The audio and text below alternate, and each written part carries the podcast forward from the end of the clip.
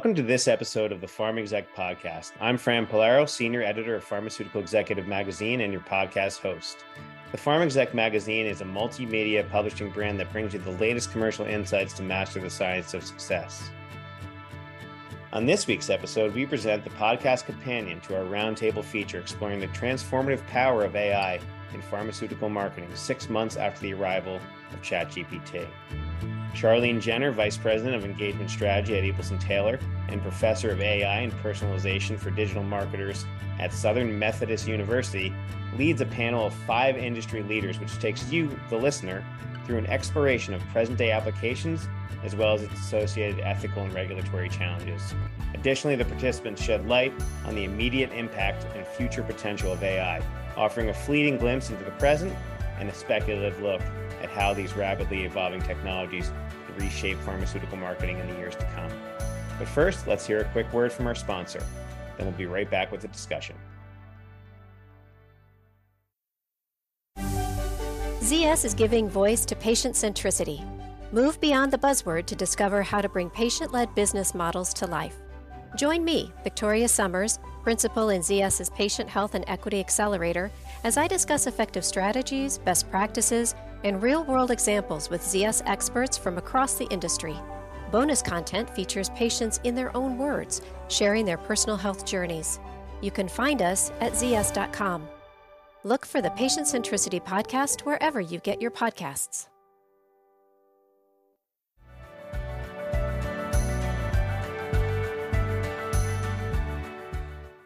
Welcome to our moderated podcast from Pharmaceutical Executive Magazine. We're hosting a roundtable today to explore the dynamic intersection of artificial intelligence and pharma commercialization, advertising, and marketing. One of the things that's really important as we move forward into the next generation of pharmaceutical marketing is understanding the changes that are coming with this new technology. With me today we have a distinguished panel that's going to talk through a lot of the different changes that we're going to see in pharmaceutical marketing along with AI. We have Faruk Capan, CEO of Eversana InTouch. We have Anurag Banerjee with Quilt AI, Stephen Onikoro from PharmaForce IQ, and Jeff Headd, the Janssen Pharmaceutical Companies of Johnson & Johnson. Today, we're going to look forward to hearing from our participants on where they feel the industry is headed. So let's get started by having everyone introduce themselves and a little bit about the work that they do. Let's start with you, Faruk. Thanks, Sharlene. I am CEO of Eversana InTouch agency, and also I'm also Chief Innovation Officer of Eversana team. And I've been working with the AI actually last several years, but obviously the last five, six months been crazy. So I'm excited to be here. I'll pass it to Steve, actually. Steve? Thanks, Faruk. Hi, I'm on the founding team of PharmaForce IQ, and my day to day, I lead a strategy and operations group here. For those of you that are not familiar, PharmaForce IQ is an AI driven omni-channel marketing platform that we provide to the pharmaceutical industry. So we spend a lot of our time thinking about the use of AI in marketing. Hi, everyone. My name is Jeff Headd. I'm Vice President of Commercial Data Science and our data and insights product group at Janssen Pharmaceuticals, part of Johnson Johnson. We use data science, machine learning, AI uh, across our commercial business, and my team has responsibility for the North America market. We've been doing this for ten years. I've been with J and J for about nine and a half. But certainly there are you know new new and exciting things that have that have emerged that I'm excited to talk about today. I'm going to find it hard to go after the three of them. My name is Anurag Banerjee, and I work at a company called Quilt AI Quilt AI is a five-year-old firm. We do three things. We have a diagnostic AI product that does a lot of consumer research using stuff on the internet. We have a generative AI product, which now is, of course, extremely hot. And we have a predictive AI product, which looks at what content might resonate better. And my favorite joke on AI is it will not take over the world because Wi Fi doesn't work most of the time. So I'm going to be the humor component in this podcast. Fantastic. And I'm Sharlene Jenner, the Vice President of Engagement Strategy at the advertising agency Abelson Taylor. I am also a professor at Southern Methodist University for Artificial Intelligence and Personalization for Digital Marketers. So let's go ahead and get started. Now, we are six months into the latest iteration of artificial intelligence evolution in pharma, and our entire world is abuzz with this. Now, let's skip some theory and let's immediately talk about what are the concrete practices that all of us are going through. How are you presently harnessing the power of AI to bolster your own marketing technology strategies? Let's start with you, Faruk. What are some things that you guys are doing over at Eversana? Absolutely. I love it actually. The excitement is for real, but uh, actually, practicality is more important. Number one, we are in a pharmaceutical industry which is highly regulated, and the patient data, HCP data is very important. The first thing we try to do as an organization, try to help our clients what to do, what not to do initially, because any new technology, usually farmers always blame that we are always be laggard behind the things, but those of you been enough around the uh, block know that that's actually not true, but there are very good reasons to do it. We actually working with an outside legal firm to make sure that what we do everything right now for our clients are completely uh, regulated correctly and as well as legally correct. So that was we did to look at our processes. But of course, we empowered our own team, departments, creative teams, strategy. What can you guys use this technology? We educated them and they come up with very concrete example. And i think my simplest example right now already in the market is a video production. Instead of a video as you guys know you got to write a script you got to get the script approved you got to shoot them with the experts and then it takes for a long time.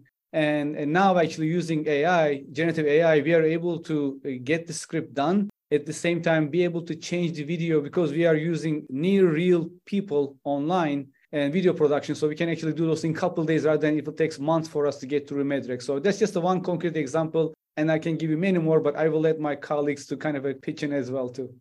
Awesome. That's so interesting. Uh, Jeff, tell us a little about what's going on at Janssen Pharmaceuticals and J&J.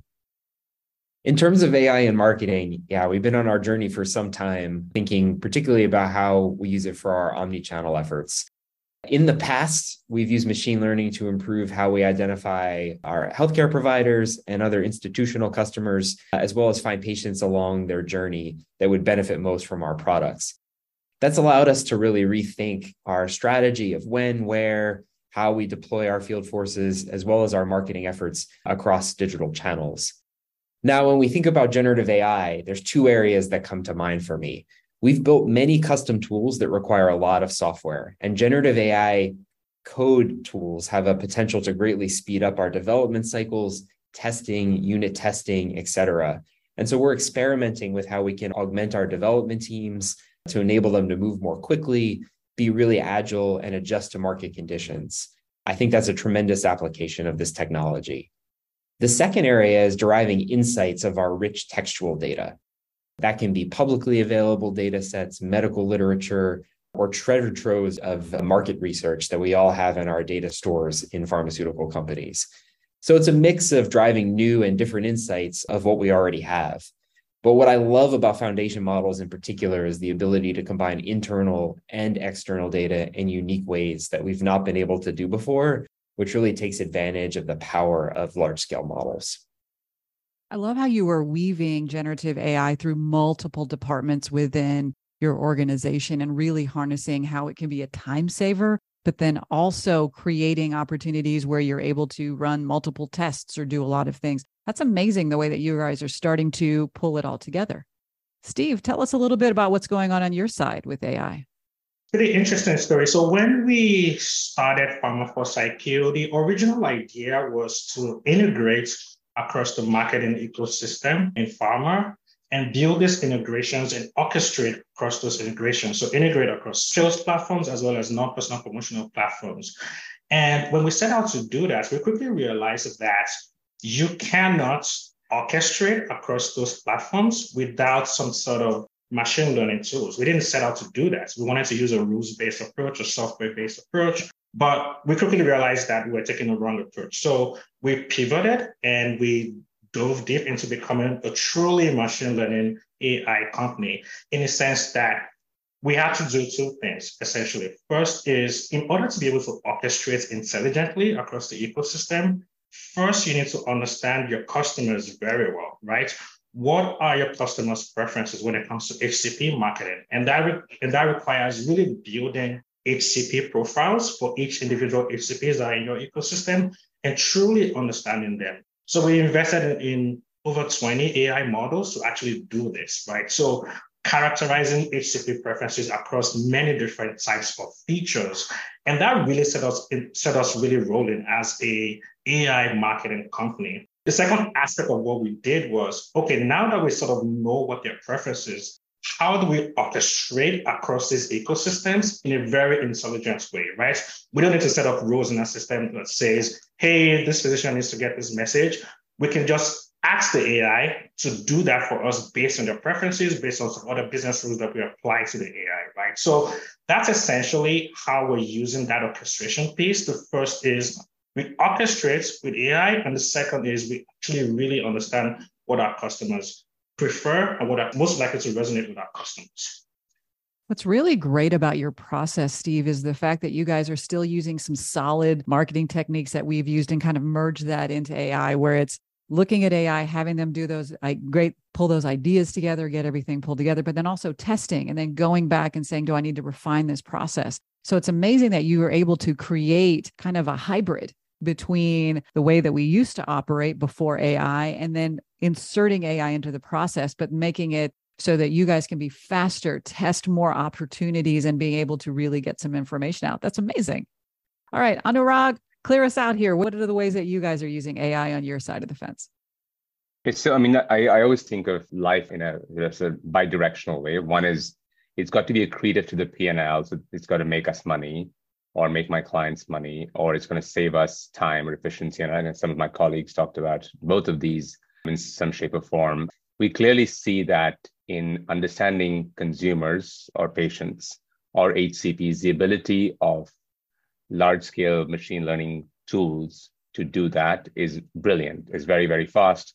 You don't need focus groups as much or at all, is my opinion you don't need surveys or you need less of them or even if you have survey data you can analyze that really rapidly and quickly. So there is a speed to market that a, a, pharma company can have that wasn't true you know even you know 12 months or 18 months ago. And even something like gpt has made massive strides with each model released and the other models are great. So we see that as you know as as huge in terms of being able to respond to consumers quickly. The other thing that we see is in terms of content iteration. I think steve talked about this is because now you can generate so many different pieces of content. And I know we have MLR approval and all to think through. But the truth is, to win on the internet with HCPs or with patients, you have to have multiple personalized pieces of content. And AI allows you to do that, not amazingly today, but much better than it could even three months ago. So we see true personalization at scale being possible finally. It's been, it's been theoretical for a long time. And now I think the time's here. Oh, I couldn't agree more. It's been theoretical for such a long time. So to see it in practice is really exciting. One of the things that you brought up that I thought was really interesting is the way that you're saying from a testing perspective, we might not need to have as many focus groups or not have to have as run as many tests from an audience perspective, which is really exciting because what we're doing with machine learning and AI is really grasping the power of being able to look at all the information at our fingertips and then kind of bending it to our will as marketing people. So that's pretty exciting. Awesome. It's so great to see how everyone is using AI, even though everyone thinks it's kind of new. It's been in the marketplace for quite a period of time, and being able to now benefit from it in a more robust and front forward way is something that we're going to start to see in, in the future quite a bit. Now, we talk a lot about the excitement and buzz around things like chat gpt and really how ai is very transformative in tactical processes for marketing over 2000 new tools have been introduced in the last year when you start to think about ai let's talk a little about an intellectual property and content creation because when all of the AI tools came into the marketplace, all of the content that's on the internet became the unwitting trainers of generative AI. They were consuming so much data and so much content. And at this point, there isn't a lot of compensation to all the articles that they've read or all the different journals that they've looked at or all the different ways that they are absorbing that information to become these powerful AI platforms. Faruk, what do you think is going to be the cost to some organizations and to also content creators as artificial intelligence really starts to kind of absorb our market? It's unfortunate actually it's an important topic right copyright and the value of the creators and it's going to change it's going to evolve there is no stopping at this point and there are two sides of the people one is very op- uh, optimist like me It's going to help us get our jobs better. We're going to be more efficient. We're going to do better things faster. At the same time, that some of the people will be unlucky jobs that might be completely gone in a few years and it's going to impact the wealth and the, you know we're talking about universal you know different ways to how we can fix this or total armageddon maybe the ai is going to take over the whole world and you know they're going to eliminate the humanity. I mean that extreme things. I don't think we can discount any of this. At the same time we really be very practical right now. I think there's a big copyright issue right now that like if you don't get permission and go train the set the same thing happens with our clients too right? Each company have their own proprietary data information. If you happen to share it with the public what happens? Obviously we want to protect our copyright knowledge it is a difficult topic i think here's what i'm going to say though any profession anybody's expert in an area ai is not going to replace you but i'll just say people using ai will replace you if you don't use it actually uh, maybe i did a convolute that's to me the common goal i think i really encourage people to be careful but don't stay on the sideline at this point for the copyright issues that it will evolve itself. We're going to find we need some regulation definitely. We need to get some permission. We need to do make sure we do things right. But if you're a good writer, medical writer, if you're a good expertise in any topic, it won't replace you because AI still needs your feedback, human feedback. That, we are not 100% correct efficiency level, but AI will definitely help us to do our jobs better. I'll take that approach then completely trying to stop to say no we want the uh, old style drawings i mean we cannot ignore the technology evolving and so to me it is important that we address regulatory or legal framework for these people creating content but we'll go we are going to evolve. We're not going to start from doing sketches from the beginning. Ai can help us to get things started much faster than where we what we do today. Oh i couldn't agree more faruk. There's a lot of messiness right now from an AI perspective where everything is getting created and now we're trying to figure out you know who has ownership of certain things. But it is very important like you said there's always that authentic intelligence that humans bring to the table Steve, what are your thoughts in terms of how the intellectual property and content creation might be affected by AI and machine learning in the future? So, I mean, I want to think about it the perspective of the human creator as well as all of the content that has already been created. And I think we should think about AI as a customer of intellectual property, just like a human can be a customer of intellectual property. So then the question is, is AI going to be a paying customer in terms of you have a copyright on your platform and you need to be paid for your content? Or is AI going to be a non-paying customer, which is probably what's happening a lot right now?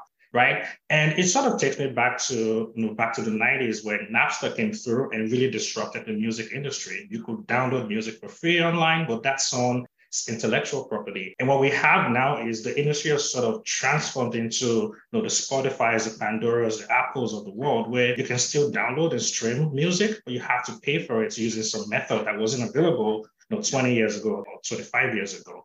So I see us sort of moving slowly into that format also. AI will always be able to consume information that you don't want it to consume in a lot of instances. But the question, like Faruk is saying, is how do we frame it properly where who owns the IP is getting credit for it in terms of payments, in terms of you know reimbursements and things like that. Because once your content is online and there are models online, they will pick it up and they will consume it and they will get trained on it, right? So we need to build frameworks around how do we compensate the content owners because that's really what's key. And I think we're going to get there.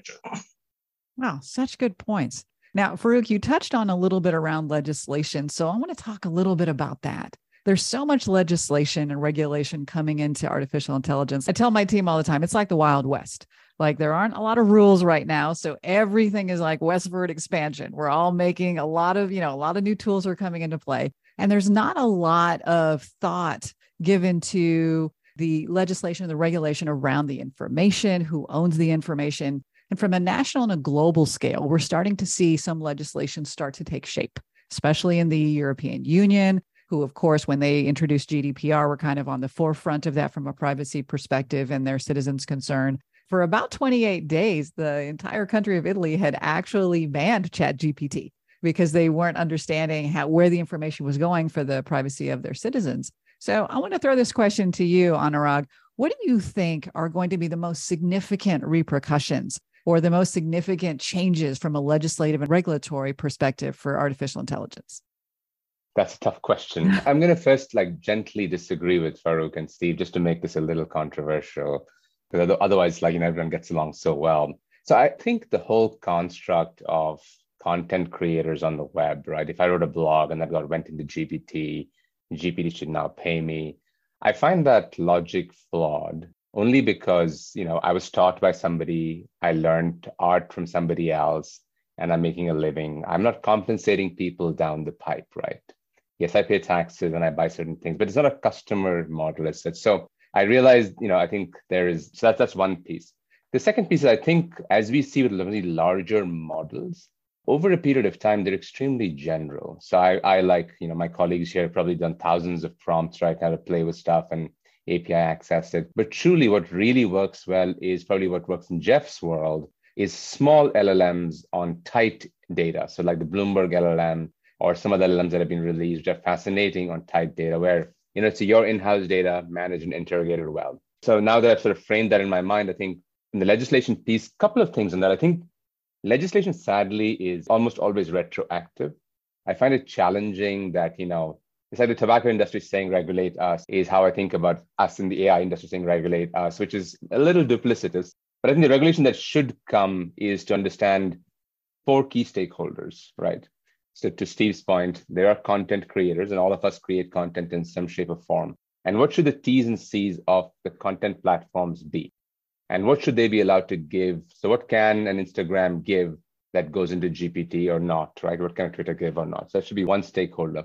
The second stakeholder is platforms. What are the platforms going to do with this amount of content and what can they or can they not build?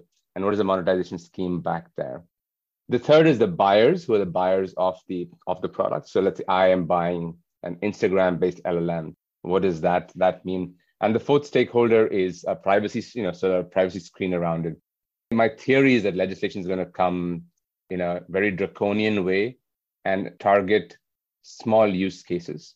So being GDPR compliant truly means, in some ways, a very defined thing. And there are ways to manage and optimize to that. And I think if we follow the GDPR model, it's actually an easy model to execute against. I know we don't have it in the US, but in Europe, uh, I'm sure Janssen, you know, Steve, just nodding, but when you when you look at it, it's an easy model to understand. So I think I wouldn't worry about the legislation. I wouldn't jump as the industry to say, hey, legislate us, because that, again, sounds unethical and incorrect. I think it should be at an arm's distance. And I don't think GPT or any of these platforms is anywhere close to AGI, right? So that's was my original point. Anyway, I'm going to pause there, but I'm not worried about legislation. It should happen, keeping those four stakeholders in, in view. And it's so much optimism, Anurag, in terms of not being so concerned around the legislation but I'm sure it's a measured, a, little bit of measured concern around that. Faruk or Steve, I know that Anurag, he kind of disagree with you guys. Do you have any any thoughts on that? I want to make sure Jeff maybe has something to say, but yeah. definitely I have lots to say back, but I appreciate it. I feel like we are now network working on a big controversial topic, but I don't disagree with either parties. But Jeff, yeah. anything you want to add first? As Faruk highlighted earlier, uh, it is indeed a highly regulated industry. So, in the context of global legislation that governs a dynamically evolving capability like generative AI, a thoughtful approach, I think, is essential to ensuring quality and compliance remain in- inherent in the system and therefore in our decision making. So, an example of this dynamism in large language models and foundation models, I think there are two camps. There are folks that will argue that bigger is better and bigger will win. And that's where one could quickly run into questions such as what was it trained on? And are we really being compliant, fair, and ethical? And that's difficult to answer. There's the other side where smaller, more focused models uh, are catching up very quickly and probably will soon meet and potentially even surpass functionality on a use case level that we will aim to achieve in our industry or in any business. There's also a push in the open source community right now to be declarative on what a model is trained on getting appropriate permissions using underlying data sets for clearly specified purposes, and having clear traceability of the model inputs and outputs. These are important conversations about integrity, providence, and quality. And there's not one single answer to the question and, and issues raised. I think we continue to look forward to having a rich set of options to consider depending on what the use case will be. Yeah, absolutely. I think from my perspective, I, I do agree. I, we're actually not in disagreement on Anurag. It's it's just that you know if you have content out there to be consumed, they're finally consumed. But if you expressly want to be compensated for your content, then the question is how do we bring that into frame in the context of AI? And, and that's really where, where, where the thought is coming from because there is there is potential for it to be used without your permission. And we really need to be careful in terms of thinking through um, those aspects too. But yeah, I totally agree with Yes. What do you think are the biggest challenges, Steve, as we start to look at, just like Jeff was talking about, ethical concerns, privacy, data security? What do you think are the biggest challenges that as marketers we should be aware of and kind of tiptoe around a little bit as the legislation starts to come into play?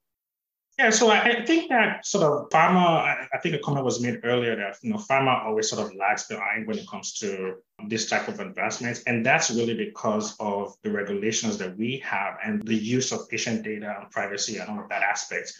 And that's still also the case in this space, where I think that we are treading carefully when it comes to the use of patient data, the use of identify, identifiable data, and putting those into our models and things like that. So I think that as things become a little more competitive, the challenge is do we police ourselves as an industry to make sure that you want to get a little edge on identifying that particular patient who has that really, really rare disease, but how exactly did you do it, right? And it may take a while for regulators regulators to really catch up to that in some instances, but as an industry, we really need to make sure we're policing what we're doing in that aspect in terms of privacy, use of data. It's very it's something that we think about a lot as a company because on the backside of your platforms, you need to protect your risk and your compliances, regardless of what the current regulations are. And so we're always thinking about that as a, as a company, as an industry. Nice. Faruk, you and I are both in the same kind of industry here as an ad from the medical marketing and the advertising piece. What do you see as some of the things that we should be looking at and we should be concerned about and what we should be a little bit careful at in terms of medical marketing? What, what are you telling your teams? Definitely. I feel like a dinosaur 30 plus years in pharmaceutical on the client side and the agency side. Obviously, I've been through argument about the font size on a website, font type that has been sued by this is our font. So Anurag, I've been to examples that are so little tiny stock photo being used or not. We want to protect our customers. Definitely, we don't want any of our clients ever like being sued or you know gone after. So since knowing those things, I know that we have to be careful. Number one is right now clients are two things that are important. One is privacy and the data security, meaning that we have some clients that do not use my data in any shape of a chat GPT or environment, which they have rightfully to do so or we have a policy ourselves do not ever use the final product of a chat gpt created content or image only use for right now or for ideation everything but never ever submit anything to client it's current form once this has been clarified in the future with our clients and ourselves we'll go to next step secondly what i'm excited actually about mostly is when we say content customization personalization what is the number one process comes to all of our minds from the market standpoint medical regulatory full process, right? MedRec and regulatory. That's the the hardest part to solve. But I I'm super excited because we are right now working on a project, be able to solve that pipeline problem. How do we make our regulatory approval people much more efficient by giving all the information? For instance, first uh, discussion was about ChatGPT or policy was it doesn't have the right references. It was making things up. Obviously, super dangerous in pharmaceutical marketing. But now being able to create private references and being able to create our own client's environment, we can actually solve that problem. So we have the right references, white checks, make sure we are saying is the copy and claims are correct.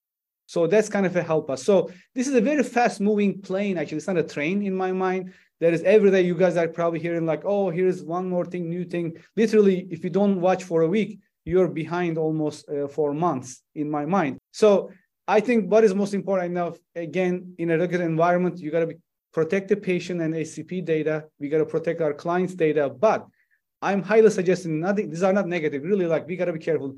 Sometimes you make the first as an innovator make a one mistake, and everybody else pick on this thing, and you suddenly everybody gets scared. I had seen this in social media, mobile websites before. To me, we have to be careful. Like we, we still have to make sure make minimize the mistake, minimize the risk, and then we'll adopt this thing actually in a better, faster way. That was wonderfully said. We're similar at Abelson Taylor, where we're looking at what are the ways that we can use generative AI and ChatGPT and machine learning in ways that we can expand and increase our, our efficiency from an HCP and a client and a, and a patient perspective, but then also taking a focus on where are we you know wanting to make sure that we're staying in the forefront of technology. How do we make sure we're bringing the right things to our clients at the right time in a very fast motion to be able to stay ahead of the technology? This is a great panel i got one last question for you guys before we let you go let's talk about the future in the future world let's think five or ten years into the future where do you expect to see artificial intelligence really making a big change in pharmacy marketing Let's start with you, Jeff. What are you thinking if you look in your crystal ball? I would say in two key ways. Applied change and really transformative change and changing things at scale have longer timelines than generally assumed. So when you think about bigger companies adopting internet access or using cloud platforms instead of home servers, that took years. The hype cycle will reach a saturation point, and then we'll get to actual tactical execution. So I would say five years from now on the marketing side, we should see increased speed and agility. There'll be faster paths to producing new content, new campaigns that are very relevant at the individual level that can then be turned around very quickly as marketing conditions change and external events happen or exciting things happen within a company's own pipeline. To Anurag's comment earlier about finding patients with rare diseases, if you look at where the industry's headed, there's a ton of focus on personalized medicine and also rare indications. I think that does marry very well with this technology. When you think of how we can find those patients in order to both initially study the disease in the clinic, but then also once we get a treatment approved, help find other patients earlier in their disease progression so we can help them on their health journey. That's where we may see a lot of generative methods in production systems so we can help those patients at those times. Oh, that's fantastic. Anurag, where do you think we're going in five or 10 years? I was speaking to somebody the other day, and I was 19 years old. My, my grandfather passed away, died of lung cancer. And I remember Googling tobacco as a chain smokers, Googling it and looking at research papers online in, as a sophomore in university. And the information access availability to a caregiver, right, or a patient was inadequate or not easy my 13 year old daughter had her tonsils taken out last summer. And I was trying to explain to her about, you know, what the procedure is like, what's going to happen. You're going to get a lot of ice cream. And her point was, Dad, I got this. I saw two TikTok videos. I know what's going to happen. And so the information availability to a patient is much better. So if I had to wish, and I don't know if it'll be happening in five years or 10 years, to Jeff's point, things do take much longer than you expect once the hype cycle dies. And as, as practitioners, all of all four of all five of us, we, we know that to be true. I'd love for an, an environment where personalized information to me about my health and my conditions were available. And as I was as an empowered patient, as a civilian, get that information, you know, in, in an easy to access form. So there are websites I can go to and other, it, it just isn't magical. So if you go to generative AI and personalized AI into Sharlene and what, what your health means for you. And there's many attempts have happened that arc, but I would wish for that to be true. I don't know if that'll happen in five years. But I think that that arc is the right arc for AI to be used on. Like anybody can write copy. Like that's such a waste of time. Interesting take on that. Steve, you're looking into your crystal ball. What do you see in five or 10 years? So, from our perspective of helping pharmaceutical marketers um, in HCP marketing, what we do see is AI becoming more and more part of the transactional aspects of what pharmaceutical marketers do and think of things like you know segmentation, deciling. You know, it's going to be more and more about okay, we're not just looking at huge segments of positions, but we're looking at you know micro segments of positions and really um, tailoring our messages specifically to those types of positions, right? And that's where you know things like modular content Faruk was talking about also comes into and really streamlining the MLR processes too. So I look at it more from a transactional level it might not be a big change, but it's also getting us faster and more personalized into what we want to do. So, really, at a transactional level, AI is really speeding things up for us and it's really helping us be more personalized, right? So, whatever that turns out in terms of the bigger picture is yet to be seen. I agree. But I think that definitely what we do see happening and going to be increasing is that at transactional level utilization of AI for sure. Amazing. Well, Faruk, it's down to just you and I. Why don't you tell us what you think is going to happen in the next five to 10 years?